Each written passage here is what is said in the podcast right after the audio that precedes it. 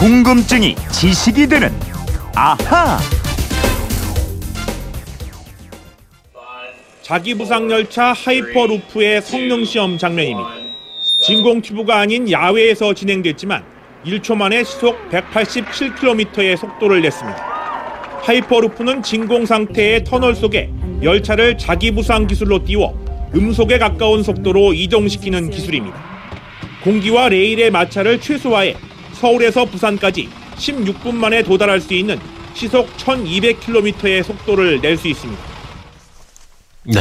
하이퍼 루프 열차, 일명 탄환 열차 관련 뉴스를 들어봤습니다. 휴대폰 뒷번호 0622님께서 이런 궁금증 물어보셨어요. 미국에서 시속 1200km로 달리는 탄환 열차 터널 공사를 착공한다고 하는데 어떻게 시속 1200km로 달릴 수 있는지 원리가 궁금합니다. 궁금증이 지식이 되는 아하. 아, 금요일에는 과학에 대한 궁금증 풀어드리고 있습니다. 과학 해결사 MBC 오승훈 아나운서 나와 있습니다. 안녕하세요. 안녕하세요. 네, 일단 탄환 열차 궁금하기도 한데 네, KTX 얘기부터 좀 해보죠. 네. 어, 우리나라에서 KTX 시대가 열린 게 2004년에 개통을 했다고 해요. 네. KTX도 일단 대단히 아주 혁신적인 기술이었잖아요. 그렇죠. 2004년 3월 30일, 그러니까 네. 오늘이에요. 서울 부산 간 개통식이 있었습니다. 그렇죠. 정식 운행은 다음 날 4월 1일부터 시작이 됐고요. 네. KTX는 시속 300km, 그러니까 더 빨리도 가능해요. 네. 시험 운행 때는 352.4km도 돌파를 했다, 시속이요. 네. 이렇게 나왔는데 현재는 서울 부산을 이 2시간 40분 정도에 오가고 있잖아요. 음, 1900년대 초에 경부선이 만들어졌을 때는 뭐 여기저기 서서 그렇기도 하지만 서울 부산 간 시간이 17시간이 걸렸다고 그러더라고요. 이게 KTX는 어떤 원리로 이렇게 빠를 수 있는 거죠? 네. 첫째 이유가 고속 선로입니다. 예, KTX 선로는 기존 경부선 선로랑 별개로 따로 이제 만들었어요. 왜냐하면 원심력 때문인데요. 네. 고속 구간의 선로를 따로 깔 수밖에 없었어요. 곡선을 달릴 때는 바깥쪽으로 밀려나려는 원심력이 작용을 하거든요. 네. 예. 그 뭐 놀이기구 탔을 때 이렇게 바깥쪽으로 그렇죠. 밀리는 몸이 이렇게 같이 네. 밀리는. 기차 전체가 밖으로 밀리려고요. 그러면 전복될 수도 있고 넘어질 수도 위험하죠. 있잖아요. 네. 원심력이 크면은 어 바깥쪽으로 밀리려는 힘도 훨씬 커지는데 네. 이걸 줄이려면은 곡선 구간의 그 속도를 줄여야 됩니다. 아. 네.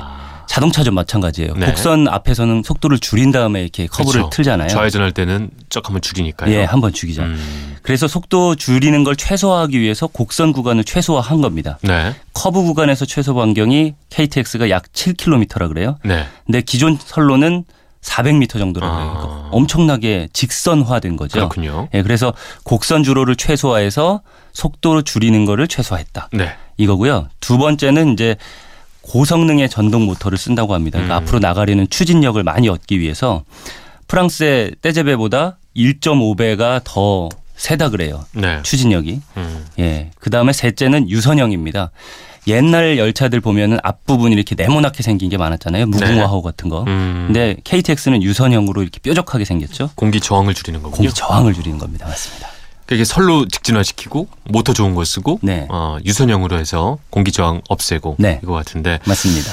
근데 이제 KTX가 그렇다는 것까지 알겠고 음. 탄환 열차는 KTX의 한 3배 가량의 속도가 난다고 하는 건데 예. 이거는 뭐 어떻게 가능한 거예요? 이거는요. 네.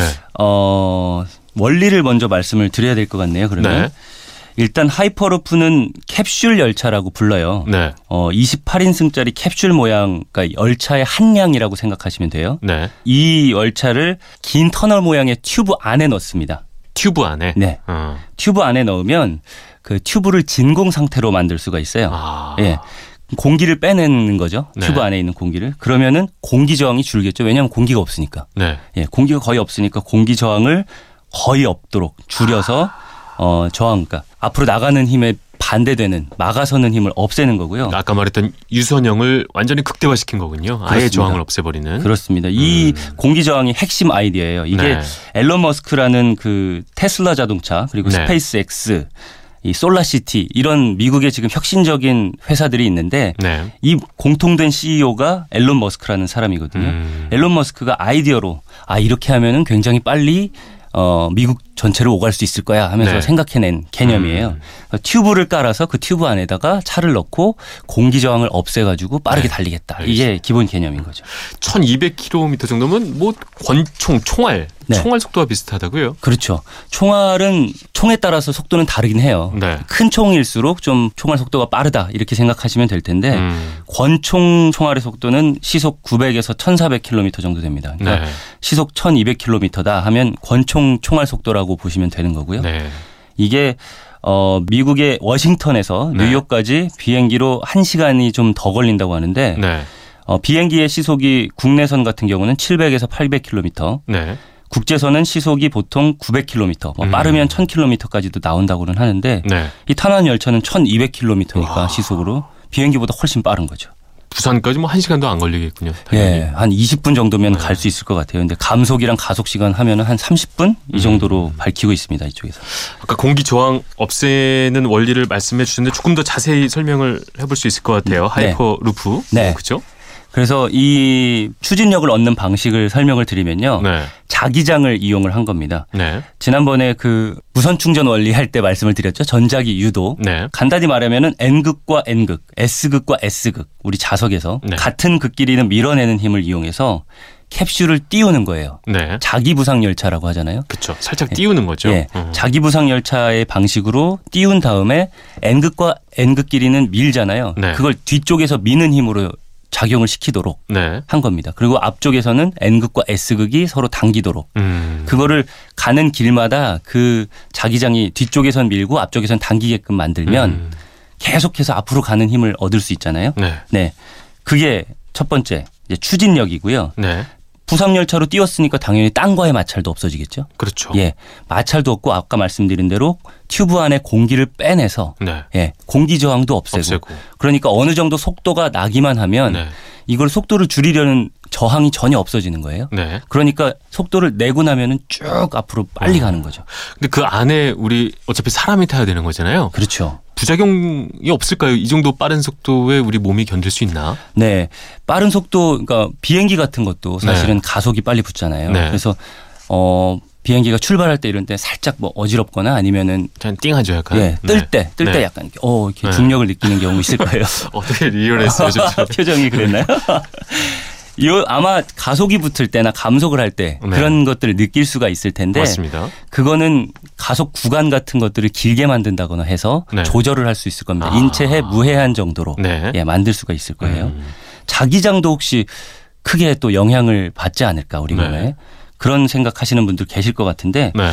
자기장이 너무 세면 건강에 해롭기는 합니다. 네. 이게 어쨌든 자기부상 열차식으로 자기장을 이용해서 그렇죠. 띄워서 띄어서 가는 예, 거니까. 앞으로 미는 힘도 자기장을 이용한다고 그랬잖아요. 네. 고압 송전선 주변에서 암 발생률이 높다 이런 연구 결과도 아. 있어요. 그래서 자기장이 너무 세면 또 안 될 것 같잖아요. 네. 근데 다시 언급을 드리면 전자기 유도에서 전기가 흐르면 자기장이 만들어진다 했잖아요. 네. 그래서 고압 전선에서는 자기장의 세기도 큰데 음. 이 자기장의 세기는 전기를 통해서 조절을 할 수 있는 거죠 우리가. 네. 예, 그래서 인체에 무해할 정도의 자기장을 활용할 수 있도록 음. 예, 여기서 기준이 다 만들어질 거고 상용화될 때는 인체에 무해한 게 검증이 돼야지만 네. 우리가 탈 수 있도록 네. 예, 할 겁니다.